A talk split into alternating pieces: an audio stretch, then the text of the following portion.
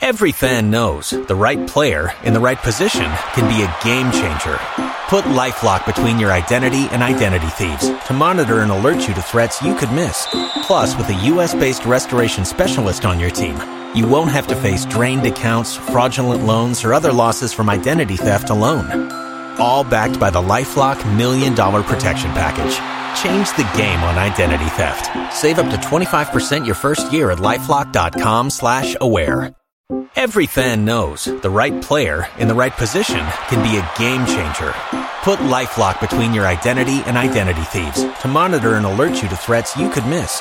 Plus, with a US-based restoration specialist on your team, you won't have to face drained accounts, fraudulent loans, or other losses from identity theft alone. All backed by the LifeLock Million Dollar Protection Package. Change the game on identity theft. Save up to 25% your first year at LifeLock.com slash aware. Don't you love an extra $100 in your pocket? Have a TurboTax expert file your taxes for you by March 31st to get $100 back instantly. Because no matter what moves you made last year, TurboTax makes them count. That means getting $100 back and 100% accurate taxes only from Intuit TurboTax. Must file by 331. Credit only applicable to federal filing fees with TurboTax full service. Offer can be modified or terminated at any time. If you only have a 401k, you're not getting the most for retirement. Wait, what? Add a Robinhood IRA on top, then they'll boost it by 3%. You can do that? And if you transfer in any retirement account, you get 3% on top of that. Is there a limit to the match? No limit. Robinhood Gold gets you the biggest contribution match of any IRA on the market. Sign up for Robinhood Gold at Robinhood.com slash boost by April 30th. Subscription fees apply. Investing involves risk. 3% match requires gold for one year from first match. Must keep IRA for five years. Match on transfers subject to additional terms and conditions. Robinhood Financial LLC member SIPC. Sitting there reflecting on his life, thinking about the opportunity that was right in front of him. And now he will be celebrating. The new IBF lightweight champion is Richard Commey. He does it in outrageously impressive fashion. And now Richard Commey will be taking on Vasily Lomachenko in a unification bout. I think this is a dangerous, dangerous fighter for Lomachenko. He has punching power in that right hand, and that's the right hand that's needed. I, I what do you say we make it official? We got a new IBF lightweight champion of the world. Here's Ladies and gentlemen, we have the time of 39 seconds of round number two. Our referee in charge, Lawrence Cole, stops the contest. He is the winner by way of technical knockout. He is the new IBF lightweight champion of the world, Richard R.C. Commey. Former IBF lightweight champion Richard Commey will face another former world world champion Vasily Lomachenko at the Madison Square Garden. Commey will be returning to the same venue where he lost his title to Teofimo Lopez two years ago and will be hoping to be on the winning side this time around. We have a full preview ahead. Concluding races of the Formula One season don't come any better with two rivals going for the kill and for the right to be called 2021 champion. Five times the championship leaders changed this season. What will happen now as it's lights out and away we go? Bottas gets a decent start, as does Hamilton. Verstappen can't dive down the inside. Leclerc's keeping him company as Hamilton takes the lead into the first corner from Valtteri Bottas. There's Sergio Perez and Charles Leclerc going wheel to wheel as they go round turn two. But it's Hamilton from Bottas from Verstappen that the Ferrari of Leclerc going to give us level pegging in the championship as he comes home to win the first Saudi Grand Prix. It's Hamilton and Mercedes on top. It's Hamilton and Verstappen finishing 1-2 and sharing the top two places for the 13th time this season. Both Mercedes, Lewis Hamilton, and Red Bull's Max Verstappen go into the final race of an epic season locked together on 369.5 points. Only the second time this has happened since F1's first season in 1950. We have a preview ahead. Also coming up, and now Mbappe surging into space. Plays the pass for Messi. Did have support arriving, but Messi is going to go for goal and scores superbly. Challenge on Messi. And Messi beautifully into the corner. Makes it 4-1 Paris and joins Mbappe in scoring twice in the game. Low ball in from Gallo into the penalty area. Greenwood does well. Lovely touch. Turns, faces the play. Fred with a shot. He scored. Gray will now bear down on the Arsenal penalty area. Hit the crossbar from here a while ago. Hits the back of the net here. It's a match-winning goal for Demarai Gray. Kick that one out. Brilliant from Everton. Lined up crackers to come in the English Premier League this weekend. Chelsea Leeds. Brentford Manchester United, Arsenal Southampton, and Liverpool Aston Villa make the weekend football menu in England. We preview all games in England and Spain, in Germany, France, and in Italy. If you'd love to send us a message, we'll love to read them via social media accounts on Facebook, Joy slash 997, on WhatsApp 0551 101997, or tweeted us at Joy Sports GH. We'll be around the Ghana Premier League grounds to bring you special previews to Match Day 7, and we'll be in the United States for the latest in the NBA. Time to talk about what the world is talking about in the world of sports. Hello from me, George Addo Jr., and welcome. Live on radio, live online, this is The Locker Room with George Addo Jr.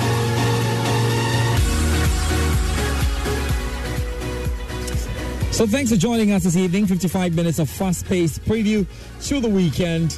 Always interactive. And you know you can send us your messages on our WhatsApp line 0551 111987 or indeed you can tweet at us at Joy Sports GH. Well, so it's boxing first then. Another straight right hand. Tried to go with the uppercut. Short left hand. This fight is over. Richard Commey has become a world champion. Yesterday he was crying sitting there reflecting on his life, thinking about the opportunity that was right in front of him. And now he will be celebrating. The new IBF lightweight champion is Richard Commey. He does it in outrageously impressive fashion. And now Richard Commey will be taking on Vasily Lomachenko in a unification bout. I think this is a dangerous, dangerous fighter for Lomachenko. He has punching power in that right hand, and that's the right hand that's needed. I, be, what do you say we make it official? We got a new IBF lightweight champion of the world. Here's Ladies and gentlemen, we have the time of 39 seconds of round number two. Our referee in charge, Lawrence Cole, stops the contest. He is the winner by way of technical knockout. He is the new IBF lightweight champion of the world, Richard R.C. Commey. Vasily Lomachenko must get past Richard Commey if he is to compete for the world titles again. It was one of the biggest shocks of 2020 when Vasily Lomachenko lost his lightweight crown. Desperate to return to the top following last year's setback, Lomachenko faces former world champion Richard Commey as he aims to finish 2021 in style following June's win against Masayoshi Nakatani. Can Lomachenko send out a message uh, to the division with an impressive win, or will the tough Ghanaian ruin Lomachenko's dreams? Now, let's get a bit of perspective right now, and I have my colleague Hans Mensah Ando, who is in New York, joining me on the line. He's been following both boxers all week, and also the international ring announcer Nathaniel Ato joining me here. So thanks, Nat, for your time, and a big thank you to you as well, Hans, for joining us. I hope the US is treating you very well. What have you made of the build-up so far? You have been at the press conferences, you have seen the weighing. What exactly should we be expecting? All right, thanks, George. And Madison Square Garden looks primed for this one. The city of New York looks primed for Vasily Lomachenko versus Richard Commey. Preparations underway. You can see, you can feel um, the vibe of fight week in there all around New York City. Um, you know, quite a number of people talking about. It. I've met a few people who um, are, you know, hoping that Richard Commey is going to pull off what they, you know, see to be a surprise. A lot of people, um, you know, see this one to be um, Richard Commey being the underdog going into this one, and perhaps rightly so. Vasily Lomachenko is is a massive name. He's he's huge when it comes to boxing. One of the best, obviously, of his generation, and so. Um, everybody looks prepped up for this one. The city of New York, especially, looks prepped up for this one. Um, the fighting public in the United States, the boxing fans in the United States, look quite prepared for this one come Saturday night. Nat, we know Lomachenko has built his reputation by destroying fighters such as Guillermo Rigondeaux, uh, Gary Russell Jr. Despite his potential greatest of all time hype, he slipped in 2020 after losing to Teofimo Lopez. Now, Lomachenko did rebound in June this year by dominating Masayoshi Nakatani. Is he still that good? George, yes, he is. Um, he is still that very good. Now, I'm always very fixated on boxers and having good days. Let me just quickly remind you about the day when Sugar Ray Leonard lost his first bout to his sworn rival Roberto Duran Samaniego uh, back in the time. Um, everything was just not right. And sometimes when the boxer's state of mind is not right, you are not going to get the best out of him. And so in this case, um, we, we saw, uh, you know, Lomachenko get leveled up and get uh, you know, neutralized by a faster Teofimo Lopez in that bout. And so, I mean, you take a look at his previous fights and you realize that he has a lot of pace and a lot of power. And so he cannot be overlooked at all in any way.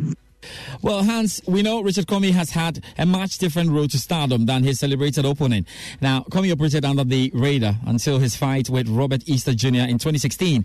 Commey came up short that night, you remember, but has made a name for himself as one of the world's toughest lightweights. Now, is he back to that level? I mean, the level good enough to claim titles? It's interesting you mentioned Robert Easter Jr. because that obviously the fight that brought Richard Commey into the limelight. Um, it's a fight that could have gone either way. In the end, Commey lost it by a very, very slim margin indeed. He could have won it for a lot of people. In fact, he actually did win that fight, but um, of course, the official verdict was that he lost. I've mentioned several times how in boxing you can win even in defeat. Azumah Nelson did it against Salvador Sanchez. That is the fight that brought him to prominence. He lost that fight but he won over a lot of fans and subsequently went on to become a world champion. Richard Commey's story followed a similar path, and That fight against Robert Easter Jr. is what really brought him to the attention of the American public, and he hasn't looked back since. People love to love to watch Richard Commey fight. I was speaking to a lot of people, and he's got quite a following, surprisingly, out here in the United States. Now, there are a lot of people who are actually tipping him to win because they know he's got a lethal right hand and they know that he can deliver that knockout point. So, um, even though the odds um, on paper look against Richard Commey, a lot of people are giving him a, a, a huge chance that he's got the power to unsettle um, Vasily Lomachenko. He's got the power to settle this one um, even before the fight ends. So, yeah, I mean, it's a fight that on paper, I beg your pardon, Commey is going into as the underdog, but really there are a lot of people who are also tipping him to win this fight. He's got a huge following by virtue of that Robert, Robert Easter Jr. fight, and um, there will be a lot of people at the Madison Square Garden on, on, on fight night supporting Richard Commey. I can tell you that. Okay, critical about this, Hans. Where will this be won or lost? Massive fight, George. Massive fight for many reasons. You know, um, first of all, we've got a Ghanaian who has a chance to fight a future Hall of Famer. You know, Lomachenko will, um, in the future, be a, a, boxing Hall of Famer. No doubt about that one. We've got to fight a Ghanaian who is up against one of the best of this generation, pound for pound. You know, um, we've got Richard Commey coming up against Vasily Lomachenko, one of the biggest names in lightweight division, one of the biggest names in boxing.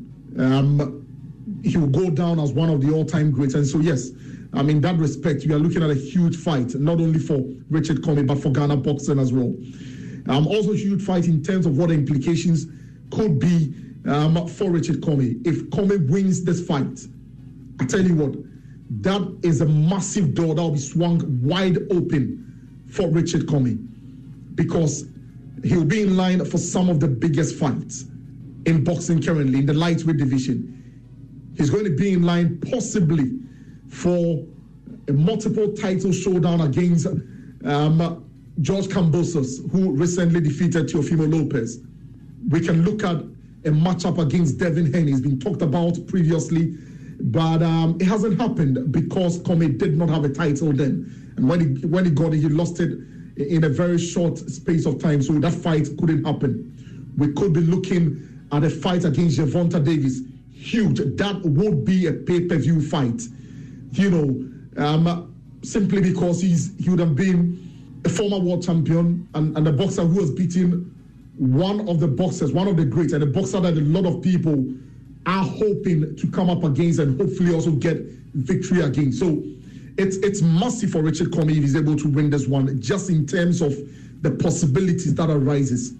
Um, if he loses, look, it's not the end of the road for Richard Commey. The thing about Commey is that even when he's lost, apart from that Teofimo fight, even when he's lost, he's given a very good account of himself.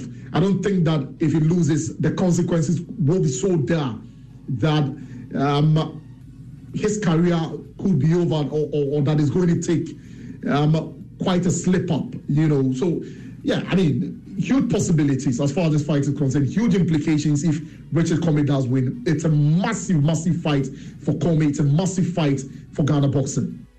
Now, this is my favorite part on the show, as always, especially when you're on the boxing beat.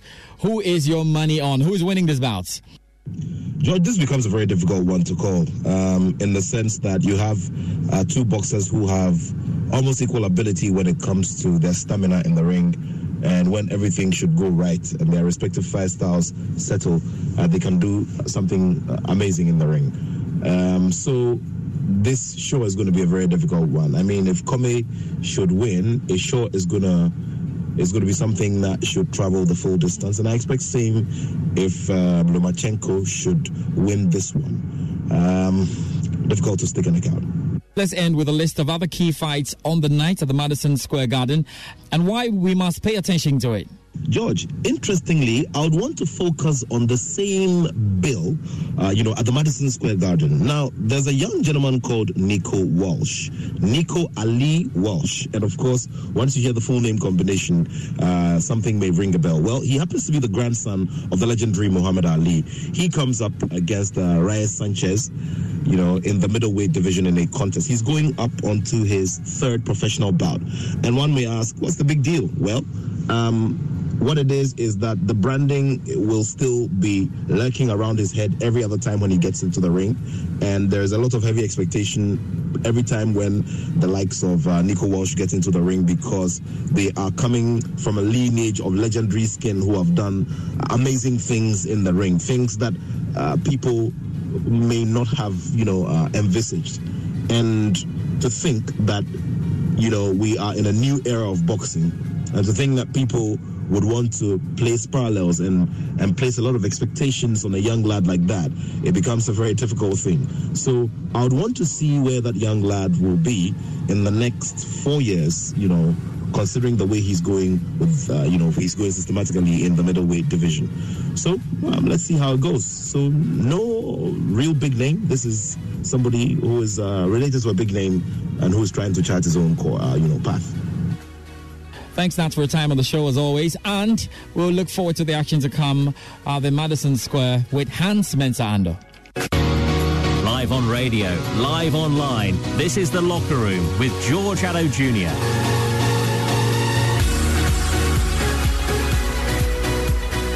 the championship leaders changed this season. What will happen now as it's lights out and away we go? Bottas gets a decent start, as does Hamilton. Verstappen can't dive down the inside. Leclerc's keeping him company as Hamilton takes the lead into the first corner from Valtteri Bottas. There's Sergio Perez and Charles Leclerc going wheel to wheel as they go round turn two. But it's Hamilton from Bottas from Verstappen, then the Ferrari of Leclerc. Then comes Perez, and behind them, Lando Norris ahead of Pierre Gasly. Perez got oh so close to running into the back of his teammate. Max Verstappen had a look up, was dead. And Hamilton has now got past Verstappen. Lap 43 of this race, Hamilton now leads from Max Verstappen. Hamilton is going to give us level pegging in the championship as he comes home to win the first Saudi Arabian Grand Prix. It's Hamilton and Mercedes on top. It's Hamilton and Verstappen finishing 1-2 and sharing the top two places for the 13th time this season. But can now Esteban Ocon Formula One next. A thrilling Formula One season is set for what could be the most dramatic conclusion in the sports history in Abu Dhabi Grand Prix this weekend. Both Mercedes Lewis Hamilton and Red Bull's Max Verstappen go into the final race of an epic season, locked together on 369.5 points. It's only the second time, though, this has happened since F1's first season in 1950. Now, whatever unfolds, history will be made. Either 36 year old Hamilton will claim his eighth world title and become the sport's most successful driver ever by surpassing Michael Schumacher, or a 24 year old hotspots Max Verstappen will win his first title to usher in a new era in which he leads the current crop of young drivers. Joining me now with some analysis on the final weekend of the season is our Formula One expert Raymond Nyamado. Now, Raymond, thank you very much for your time. What a weekend to look forward to. What kind of action we've got on the horizon. Now, heading into the final race, of course, the season, we know that Hamilton and Verstappen are level on points. All of the season's work boils down then to this particular final moment. What have you made of the level of competition between the two title contenders then? We may have to go back into the history books to remember the last time two protagonists went into the final race of the season level on points, and that was in 1974, where Brazilian um, Emerson Fittipaldi and Swiss Clay Regazzoni went head to head in that final race of the season. Uh, eventually, Emerson Fittipaldi emerged winner that season. That said, I think Max Verstappen has given a good account of himself this season. You look at the numbers behind him. He's won nine times, finished 17 times on the podium, a record equaling number. Has had nine pole positions all season. He's actually had five fastest lap wins. And it clearly tells you that he's been dominant and he's led more laps than Lewis Hamilton this season. Look at Lewis Hamilton's numbers, and it's quite clear that something has worked for him getting to the end of the season. He's won eight times, finished 15 times on the podium.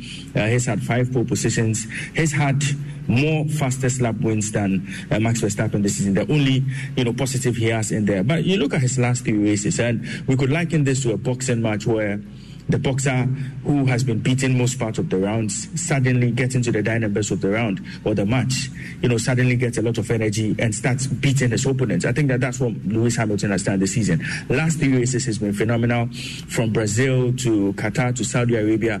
I think that Mercedes have been able to unlock some speed and that has helped um, Lewis Hamilton a lot. I think that going into the final race of the season, there's still a lot to drive for. But let's not take anything away from Red Bull driver Max Verstappen. He's been dominant and most parts of the season, everybody said, well, Lewis Hamilton was going to struggle to get his eight because of the brilliance of uh, Max Verstappen. And so um, it's looking like one of those, you know, competitions where very tiny details should settle who wins it. And uh, you look at both drivers, it's very difficult to separate them at this particular point in time. I think that Max Verstappen has given a good account of himself. He's a fighter, he's a driver. You know, he's given everything he can give in the course of the season. Lewis Hamilton has also done same. And so, well, certainly the numbers favor Max Verstappen, but it's down to the final moment where very, very, very fine margins would separate both drivers. So I think that all in all, it's been a fantastic season. And Red Bull have really given an indication that they're back in the big time. And this is a very tight question. I, I, I, just have a feeling that you may feel as all right and a bit early uh, in our conversation. But look, uh, Raymond, which of these two drivers are you tipping to wrap up uh, the title on Sunday? Very hard to pick who will be the star performer this weekend. And I say this because you look at both drivers. Lewis Hamilton has won there five times, has won there more than any driver in Formula One history.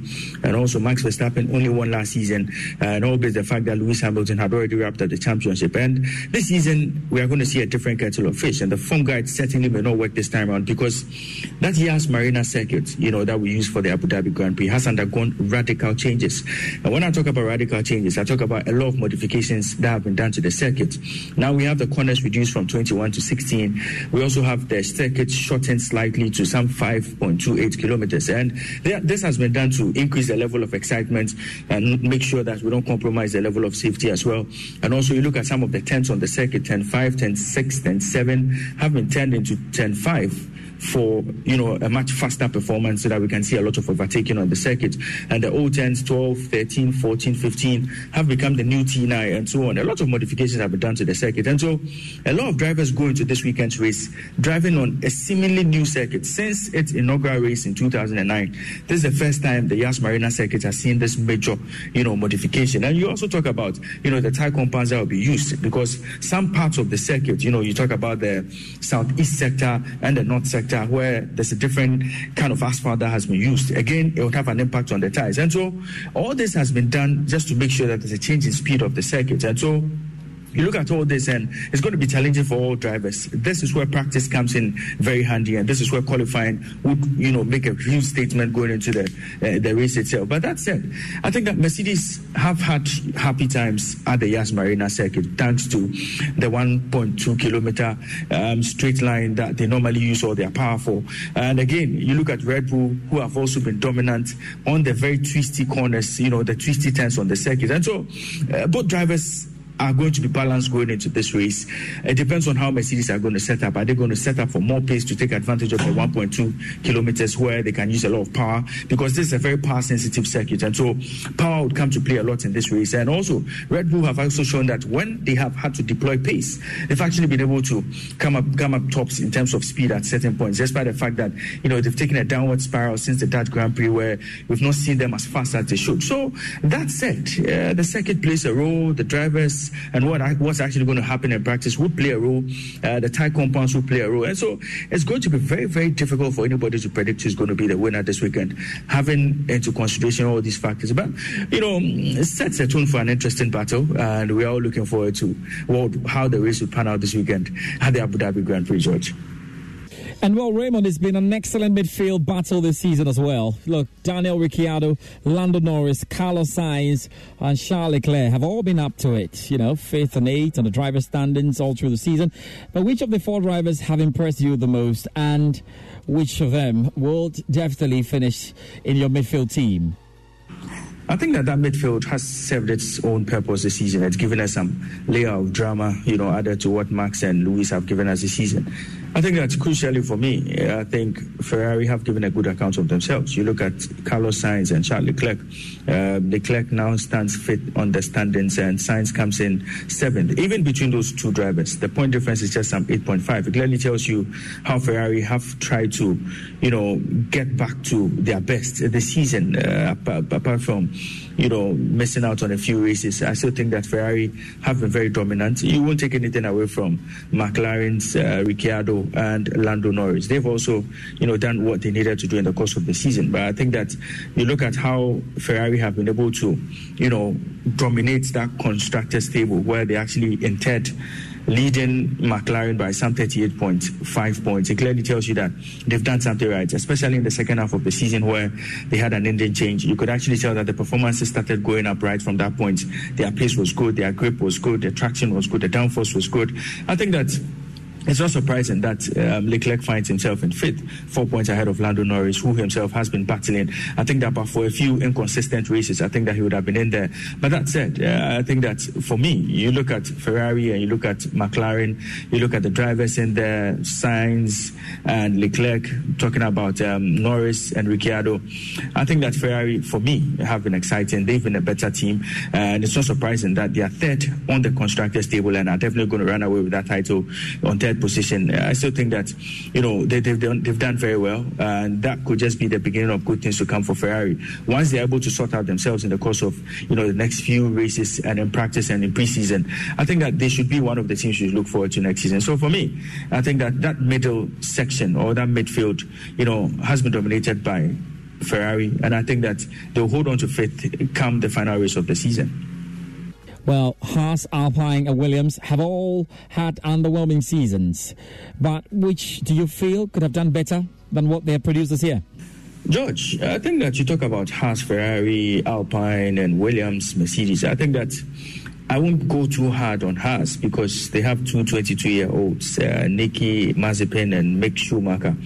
These are Formula One drivers who made their first entry in 2021, just this season. And so they are very inexperienced, and I'm not surprised they have zero points at this particular point in time in the course of the season. And you talk about Williams, they themselves have a rookie driver in Nicholas Latifi, who also joined uh, Formula One last season. Uh, you have George Russell, who's been around since 2019, but has had his own distraction in the course of the season, joining uh, Mercedes and all, uh, having to sit in in races and all. He himself has been distracted. That said, he still managed 16 points. Latifi managed seven points, and so I wouldn't go too hard on these two teams because uh, you look at the drivers in there and you look at their pedigree. They are still learning the tricks of the trade, and so I'm not surprised they were not able to deliver in the course of the season. But you look at that team Alpine. Um, the French team clearly had Esteban Ocon, who was phenomenal. Uh, you know, he had a good race uh, in the course of the season. I think he won in Hungary. Uh, he has 72 points at this particular point in time in the season and is 11th. You talk about Fernando Alonso, who himself uh, has 77 points.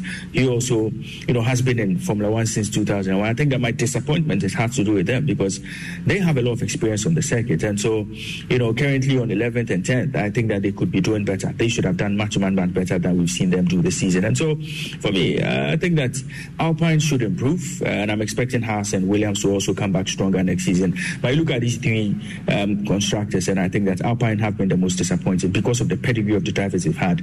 Esteban Ocon, who was able to win a race this season, clearly tells you his stature and his pedigree, and Fernando Alonso, who we all know his history on the circuit. And so, for me, Alpine has been disappointing for me, and they can do better in the course of the next um, seasons. Mercedes look sure to wrap up the Constructors' Championship. That's a fact, uh, Raymond. Hamilton definitely, but Bottas has been more consistent, especially when you're comparing all of that to Red Bull's second driver Sergio Perez. But next season, Bottas joins Alfa Romeo and Russell will be taking his seat. Are Mercedes going to miss Bottas, or does Russell have enough to produce similar results as Finn? Valtteri Bottas for me has always been that man for Mercedes. He's been the reason why Mercedes have dominated that constructors title uh, wins. And uh, you can clearly tell that he's been a perfect wingman to Lewis Hamilton. For the next few seasons, we will not be seeing him play that role, but uh, I think that Mercedes are really going to miss Valtteri Bottas because he's been that driver. He's a driver who can win races on his own. Uh, I think that this season he won in Turkey. Uh, that despite the fact that he hasn't won too many races, he's been able to get in there with some good points for Mercedes, and that's why you know if you look at the constructors table, they've been able to dominate. And even last weekend in Saudi Arabia, once Perez crashed out of that race and Valtteri Bottas managed to get some points for Mercedes, they were definitely going to open the gap. That was very close at that point. And so I think that you look at his performance this season, 218 points, currently third, and you look at the even his point build up should tell you that this is a driver driver who is solid. This is a driver who has absolutely everything on the circuit, and it's going to be a big miss for Team Mercedes. Sergio Perez, for me, I think he's been quite inconsistent. Uh, look at the performances that Max Verstappen has put up this season. If Perez had actually matched him up a bit, I think that um, Team Red Bull would have been talking about winning the constructor title for the first time in a long while. But that said, I think that his 190 point build up, you know, hasn't been bad in the course of the season. I think that he's also, you know, had a few bad patches in races, especially look at that race in Saudi where he had been on a consistent, you know, performance where he had finished in the top four. But you look at that race in Saudi Arabia where he crashed into uh, Charles Leclerc and finished, couldn't finish with points. I think that that was a bit of a blip, you know, to his performances this season. But that said, I still think that he hasn't been that main man for Red Bull as you would see Valtteri Bottas do for Mercedes. And that, that, that has been the difference between both uh, constructors. But I think that uh, he's a good driver, uh, definitely. Once he's able to sort out his issues, once that chassis is tailor made to suit his driving style, because we know that Red Bull chassis suits Max Verstappen more than it suits him. I think that uh, once we see that happening, I think that Checo can also uh, be one of the drivers we should look forward to on the circuit. But that said, I think that uh, Valtteri Bottas has dominated him and has definitely good value to finish in third this season. I think that for the man coming in, uh, George Russell, I think he's a young man. He still has a lot to learn, and it's good that he's going to be the wingman for Lewis Hamilton, where he can learn a lot. I think that you can write him off once he gets to get a hold of the tricks of the job. I think that he should be one of the formidable drivers. Uh, we've seen him at Williams; he hasn't been too flamboyant, too exciting, but you can see that he has bags of potential. And best place to get that bags of potential out is Team Mercedes. Best driver to actually mentor him is Lewis Hamilton. So I think that uh, George Russell should come good with a good car and with a good team behind him. So, uh, Ray, we have to end with this. What's your podium looking like in the Abu Dhabi Grand Prix? Wow, George, this is the problem of the day. Hard to call who's going to win this weekend, but look at all the factors I've listed the circuits, the experience of the drivers, the form guide, all these things. It's going to be a very difficult race. And uh, I think that what would come to play in this weekend's race would be who is able to cut out mistakes who is able to make sure he doesn't self destruct. If Lewis Hamilton doesn't self destruct, if Lewis Hamilton gets his chassis firing, especially on the streets where Mercedes are untouchable, they are unstoppable, I think that they could be in you know, for a big win in this weekend's race. And I think that Max Verstappen has to keep a cool head. If he goes into the race with its hot-headed nature, definitely he'll be bound to make mistakes in the race. And so both drivers are evenly balanced going into this race. Very fine margins will settle this one, and especially the temperament of all drivers would come to play in this particular one. For Lewis Hamilton, he has to be extra careful on the circuit because there's a potential great penalty for him if you know he actually avoids or if it's actually flagged once again because he was reprimanded in his last two races. So there's also that danger there for him. All these things would come to play in this particular race, but I think that Lewis Hamilton has the momentum with him, having won the last three races.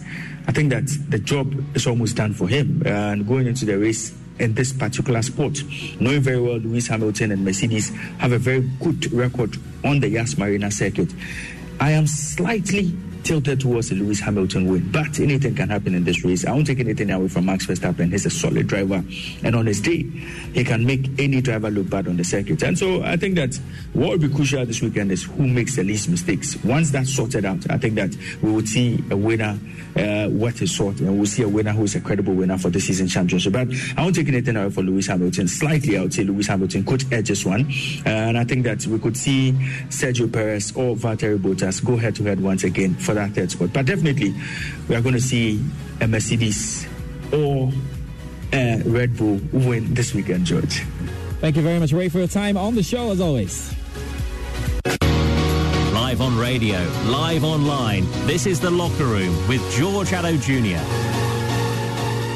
So away from the other sports, it's football, and we begin with the Ghana Premier League on our show. And it's a penalty going the way of Kumasi Asante to. An opportunity. Kwame Poku with a chance to draw first blood, with a chance to score a goal. Kwame Poku turns around, hits the ball, and it's been saved by Richard Nata of across the mouth. Oh my word, this is the kind of drama we're looking for, and how well. Allow the ball to roll. They gave it to Fatawu Mohammed. It's back to Michelle Sarpong. Outside the penalty box of Kumasi Asante. Beautiful dribble. He still stays outside it. Hit the bounce. Back again to Fatawu Mohammed. Long ball into the penalty box there. Lovely touch. Man comes down. Referee goes for a penalty. Isaac Mensah lining up for this. Will this be the telling blow for Kumasi Asante gonna? Razak Abalora dancing on his line. While the sunshine slightly going into the shade under the clouds. Could this be the time for the rainbow to appear? Isaac Mensah hits the ball right. Saved by Razak Abalora. And this is truly the game. Uh, Kumasi Asante Kodokona Hearts of of course, are out of action this weekend, and the reason why fans are starved of the season's first Super Clash. Uh, the defending champions are yet to arrive after exiting the CAF Confederations Cup in Algeria. But there are great games to come on match day seven. New Adams is joining me on the line as we preview the coming match day. Thanks, Nu, for your time on the show as always. Can we start with Alhaji Cruises King Faisal, who carry a very serious threat? They've been absolutely ominous this season. And of course, at this stage of the season, it doesn't surprise anybody they are top of the table, aren't they? Now, why have they been that good? And I guess Elmina Sharks may be a walk in the park, right? Um, well, I think um, King Faisal are doing extremely well because of how the coach Nordin Amado has been able to set them up. They, they, they, they are not having too many faces in the team now. Uh, most of the players who played last season are still around. Richard Akofi, Atakusi, Samuel Kusi, um, Wadudu. All these players were around. Zubair Ibrahim joined the team in the second round last season and was scoring for them. So, um, I'm not surprised of how um, they've started the season so far. I think one thing that is working for them is the video analyst they have at, here, at their bench. Um, the guy is doing extremely well. I think um, he's helping King Faisal a lot. He watches the opponent and then identify their weaknesses, and they will go through with the players how they are going to exploit the weaknesses of um, the teams they are going to face. Um, if you look at the game against Kotoko, um, all three goals were similar, and all, all of the three goals were worked from the left back position of Kumasa and Kotoko. So I think they, they, they got to know that um, Ibrahim Moro, who is the left back of Kotoko, was going to be the weakest link um, together with the other fullback. So they took advantage of it and then made sure they created the chances from there and got all three goals. So I think um, King Faisal are doing so well now. The motivation, encouragement, and everything is on course for them. Um, they are the team to beat so far. And I think um, this weekend it's likely they are going to get another win against Elmina Sharks, and that will keep them going. Um, facing King Faisal um, is going to be a hard nut for all the teams this season. You can't underrate them now. Uh, they are a very strong side, to be honest with you. I watched them against Wafa, and they created so many chances. They, all they needed was to get someone who put the ball at the back of the net. And I think um, Zubair Ibrahim um, getting back his form is, is really going to do the trick. They already have Ibrahim Usman.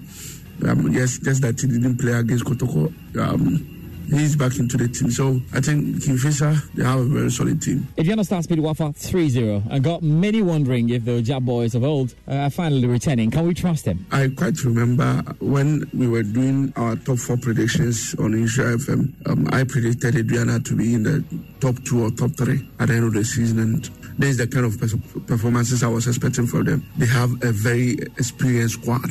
They have Joseph Fado, Hafiz Adams, um, Farouk Adams. They, have gotten Emmanuel. They already had Samuel Bio, Sam Adams, Prince Aqua. All these players, I've seen it all in the Ghana Premier League. So having these players at your disposal, getting um, Yaya Mohammed back to form is is is going to be um, an amazing thing for, for, for the Ogya boys. So I think they are one of the favorites to win the Ghana Premier League. No two ways about that. Yes, even though they lost to King Faisal at home, but if you you looked at their um, away performance this season, they are yet to lose. Um, they went to Karela, they got a draw there. They came to Accra to draw one-one with Asofuk, and they beat Legon Cities in Accra too. So um, if they are able to get their home form back, and that, that 3-0 against Wafa was was a statement. So um, let's see how they, they will fare against Great Olympics. If they are able to get another convincing win against Olympics, then um, it means we are going to get a Aduana who will give Kotoko Hasofuk and the other teams a run for their money. Uh, no, Real Tamale United keep surprising us uh, along the way. It's been a very, very good run for them. Some very critical away wins and very good home performances too. What is working for Coach Shaibu Tanko and his men? RTU is, is one of the teams that's playing beautiful football in the Ghana Premier League. If you go to Tamale, the kind of pressure they will put on you, it's it's, it's quite um, interesting and exciting. I think Shaibu Tanko Ibrahim is doing extremely well. He's doing so well um, with the kind of players he's having. Um, they are building a very good team. They had a very good preseason, and I think that is that is one thing that is working for um, RTU. Um, with the addition of David Abagna Sandan to very, very um, exceptional player. Um, he was the top scorer for Ashgold last season with nine goals. So um, getting him with with that kind of form, I think um, RTU is is going going to be a force to reckon with in the Premier League this season. I think um, they they have some sort of motivation in in the handlers of the team, and I think it is, it is one thing that is working so well for our team. Um, I've enjoyed their, their games so far.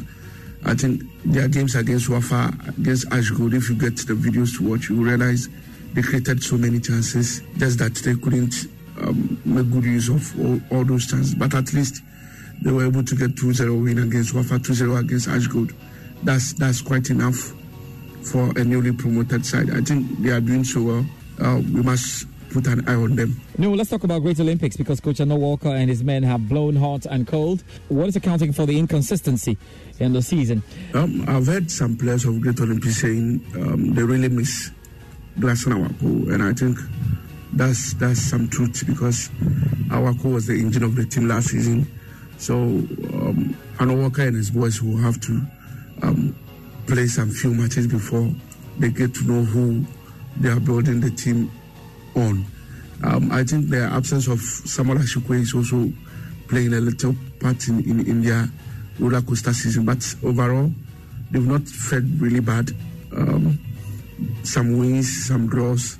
They are not even losing much this season. So I think, yes, um, they'll have to come stronger. And I think Annor Walker is working on that. They have a very good team. Most of the players are still around. Jamal Dina Haruna, Ebenezer Setre, James Akaminku. They've also added um, Georgia Samoa. Um, they still have most of the players. Um, Marshall Abekwe is now the, lead, the leading striker for them. They still have um, Mudasiru Abdulrahman and all that. So I think, yes, um, let's give Olympics some little time. I believe they will come good. And when they, they get into their groove, we all know what they can do in the Ghana Premier League. But so far, um, so very good. Not really bad a start for them. I think they can they can improve on what we've seen from them so far. No, before you leave us, let's talk about the top three games and storylines you'll be chasing all through the weekend. Yeah, once the Super Clash is not coming on, um, these are going to be my top three games. I, um, definitely, um, you have to include King Faisal playing at home um, with Elmina Sharks. We also how um, King Faisal ended Asante Koto's um, unbeaten run. So they are the face of the Ghana Premier League now. They are the talk of town. So their game against Elmina Sharks is going to be interesting. The Diana Stars Great Olympics in Dormaa um, is also going to be another interesting game. Um, it's a game I want to watch. I want to see how um, Aduana will, will will fare against Great Olympics and then get to know what they have for us this season. Yaya Mohammed back to form, Emmanuel Jemfi scoring for fun. I think it's a game that will be very, very interesting. Um, the other game um, I think will be also um, interesting is uh, the Wafa Ashanti Gold game in, in Sogakope. You know, um, Wafa, despite um, their home form and all that, one team they, they always struggle to beat um, at the Sogakope Park is, is Ashgold. Yes, Ashgold is also having a roller coaster season. It's been hot and cold for them. But anytime they face Wafa, they try to um, prove stubborn. So I think that game is also going to be interesting. Neil Adams is my colleague uh, from Insure FM. Always a pleasure. Thank you very much for your time. So it's now time to check out the games to come this weekend. Devoid of the Super Clash, my colleague Harry Mubarak has a wrap.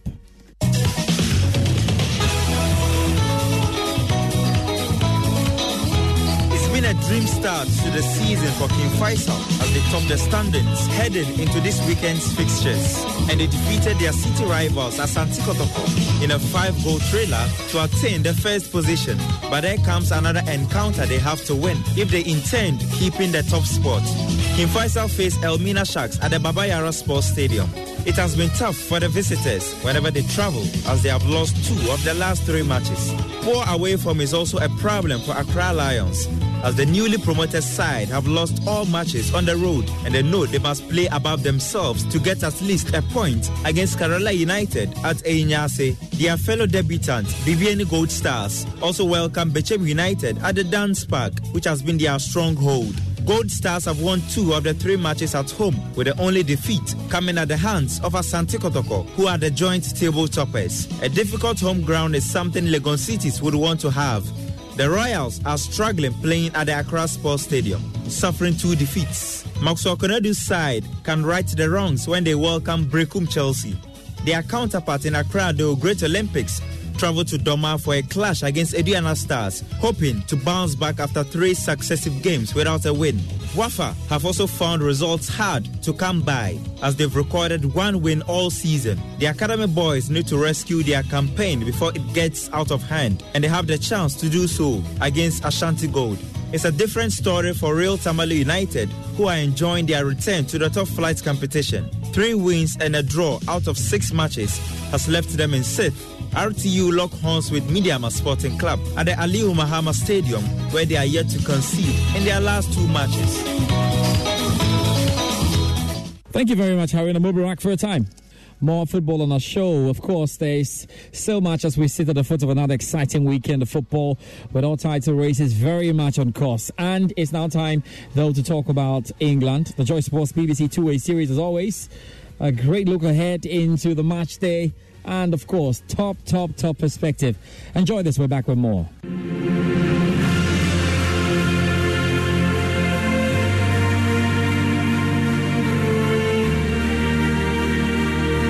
Thanks, John, for your time on the show.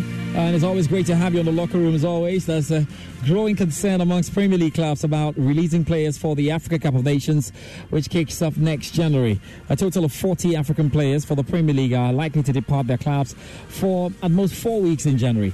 Now, with the concerns of these clubs and the new variant of uh, COVID 19, what are the chances that these African Premier League stars don't make the trip back to Africa?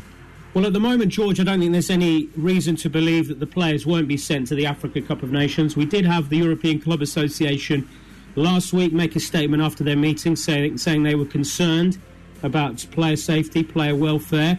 Uh, I, I, tweeted um, that, that news story, and the reaction was very, very angry from African football fans. They were saying the European Championships went ahead in, in the pandemic what's the problem with the African Cup of Nations? And I, and I think that's a, that's a pretty good point, to be honest. We haven't heard anything else from the European clubs. It'll be interesting to see if uh, the Premier League managers are asked about this before their, their games this weekend, notably Jurgen Klopp, who's going to lose uh, a couple of, of, key players, of course, Mohamed Salah, Sadio Mane, and Naby Keita. So let, let's see how it develops. There has to be more research, doesn't there, into what's going to happen, the consequences of this new variant. But at the moment, there's no reason to believe that the, all the players won't be there at the African Cup of Nations next month. John Chelsea lost their second game of the season last weekend and indeed drew in the Champions League, second in the Champions League group as well, playing second fiddle there to Juventus. Dropped down to third on the Premier League table More worrisome for Chelsea is the piling injury list as well. Saul Niguez and Loftus-Cheek over the week, while Chelsea's only two fit midfielders, alongside injuries to Havertz, Alonso and Chilwell. Now, with the cramped up December schedule of the Premier League clubs, do you foresee the injury woes of Chelsea causing much issues to their title hopes?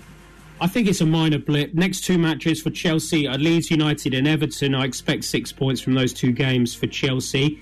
But Thomas Tuchel was pretty angry, wasn't he, after the game against Zenit St. Petersburg? This was interesting. He said, well, he accused basically his players of, of their behaviour changing when they take the lead. And we saw that against West Ham. They took the lead twice and were pegged back. They lost 3 2. And against Zenit St. Petersburg, they took the lead and were pegged back to 3 3. So Thomas Tuchel is a very demanding head coach. He's put a message out there to his players that this is not acceptable. When you take the lead, you can't act differently than you would if the game was nil nil or one one or two two. And he's put a message out there to the players. You're right about fitness. It's a key time of the season when it's game after game after game, Saturday midweek, Saturday midweek. That could cause an issue. It'll be good to see Romelu Lukaku back to full fitness. We haven't seen him uh, uh, at his full best yet since his return from injury. Thomas Tuchel's held him back a bit, hasn't he? I think that will make a difference. I don't think there's too many reasons to worry at the moment for Chelsea, but I think, like every team, they're going to have to cope with this fixture pile up, the exhaustion it causes, and the squad rotation that is needed. But the good thing for Chelsea is that they have as good a squad as you're going to see in the Premier League. So really, they should have no excuses. John Steven Gerrard has had a good start to life in the Premier League, losing only one game, and that was against Manchester City, of course. Really, who wouldn't lose to Manchester City and Pep Guardiola? Now, this weekend he heads to where he made home and is adored. It promises to be a difficult return to Anfield, but looking at the bigger picture, how do you see Villa faring for the entirety of the season, considering the performances so far? Yeah, I've been so impressed. You're right. Who doesn't lose to Manchester City at the moment, the way they're playing? I think we can forgive Steven Gerrard that defeat. So it's three wins out of four. They were very impressive against Leicester City last weekend. I really enjoyed their performance. I, I was a big fan of the former Aston Villa boss, Dean Smith, but you know you have to admit that they look a lot more intense under Steven Gerrard. The Aston Villa performances. There's a great amount of intensity. The pressing's been really good.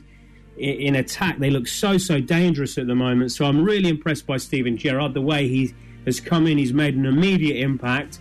We see that, don't we, quite often? They call it the new manager bounce. But there, there seems to be some real substance behind it with Steven Gerrard. What I like about him is he's obviously a really good leader, but he's got an excellent backroom staff. Gary McAllister, his assistant, Michael Beale, one of his coaches, really good reputation in the game. And I think it's a, it's a real, it's a, a group of wise, wise coaches he's got, and he's he's keen to learn from them. They learn from him, and I think, from by all accounts, the players are really enjoying their first few weeks under this new management team.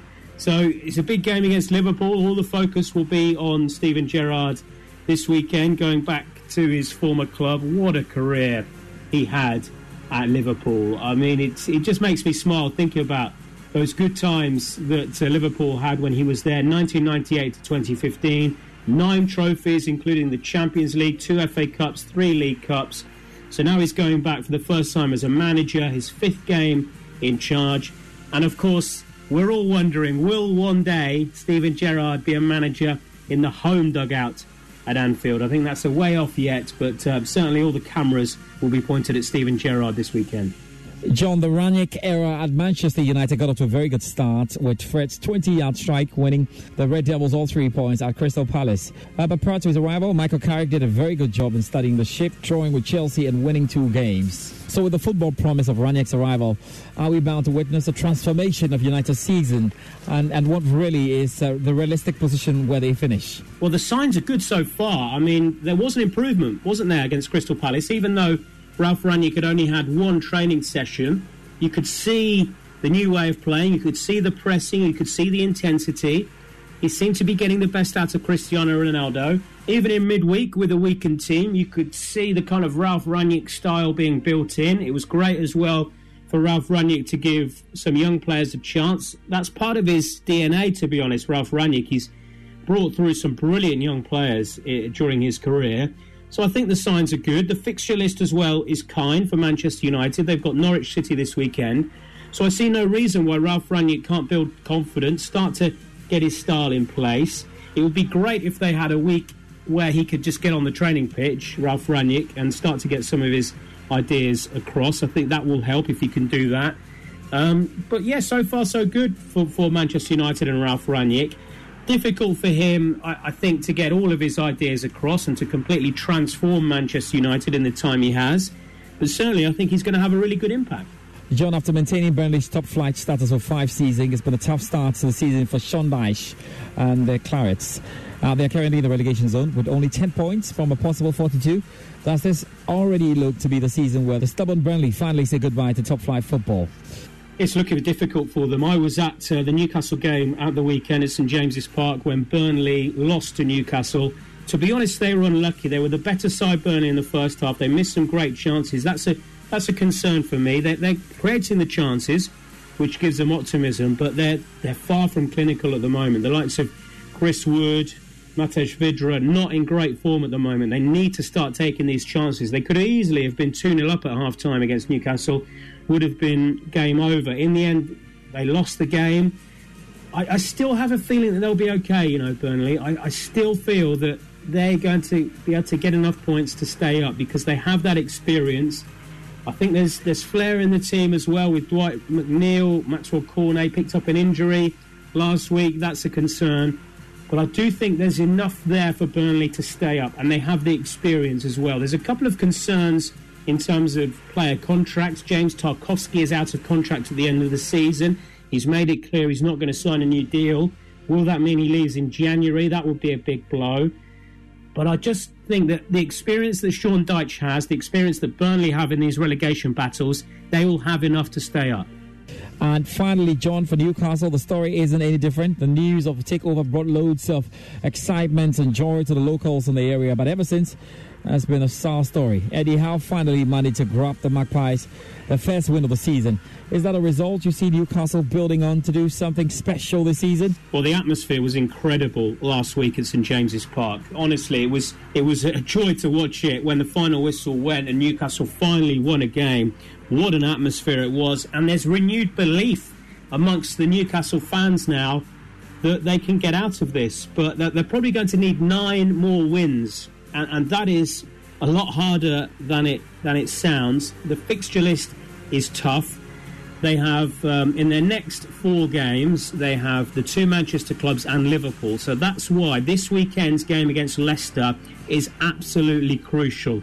Leicester at the moment are struggling, knocked out of the Europa League in midweek. Really disappointing performance against Napoli. They're down in the Conference League. Beaten by Aston Villa last weekend. Another bad Premier League defeat. There's illness in the camp. There's been a few cases of COVID 19. This is a huge opportunity for Newcastle to get two wins in a row. If they don't take that opportunity, it's Liverpool, it's Manchester City, it's Manchester United coming up, and it could be a really difficult Christmas for them. And all the momentum that they've built up, built up so far under Eddie Howe could disappear very quickly. Thank you very much, Sean, for your time on the show, as always. So let's now check out the games to come this weekend. For those of you who are chasing them as much, I know. Let's start the English Premier League. Brentford up against Watford. This game uh, currently will be starting just in a few minutes. Uh, Manchester City play against Wolverhampton Wanderers on Saturday. The Chelsea up against Leeds United on Saturday as well. Liverpool up against Aston Villa all on Saturday. Arsenal up against Southampton. Norwich up against Manchester United. And then on Sunday we've got Burnley up against West Ham. Leicester City up against Newcastle. Brighton versus Tottenham Hotspur. Crystal Palace play against Everton in a live commentary game on the Joy Sports Arena. Let's talk about what we should expect, of course, in the league as well. And just on the top of the hour, Mallorca up against Celta Vigo on Saturday. Espanyol up against Levante. There's Alaves up against Getafe. Valencia play against Elche. Athletic Club play against Sevilla.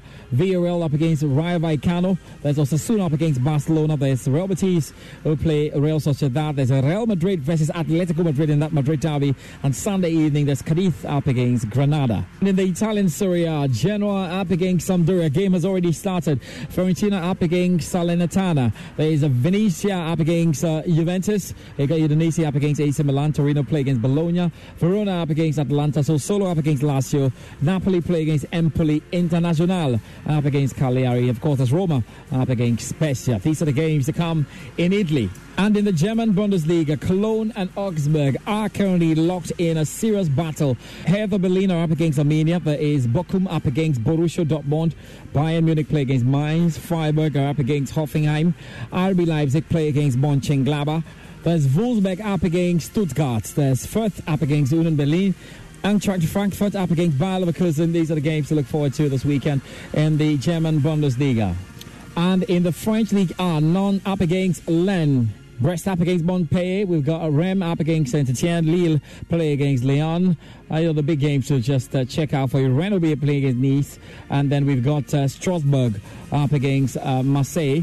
And that's Paris Saint Germain up against AS Monaco. That's uh, a big game to check out there in France. These are the special games to look forward to, and we're hoping that your team surely gets to win. Remember, we've got a fantastic pile for you in terms of programs. Uh, on Saturday morning, we're coming away with a sports review. You want to join us for that? Uh, later in the afternoon, we have the sports link on uh, Joy 99.7 FM on your slate. On Sunday, we've got a sports arena for you. But of course, in the evenings on uh, Saturday, we've got the scoreboard for you and you want to check that out. My name is George Addo Jr. It's always a pleasure coming away with a locker room as always. We're definitely back next week with another lovely edition of the show. Till we do then, be good. Every fan knows the right player in the right position can be a game changer. Put LifeLock between your identity and identity thieves to monitor and alert you to threats you could miss. Plus, with a U.S.-based restoration specialist on your team, you won't have to face drained accounts, fraudulent loans, or other losses from identity theft alone.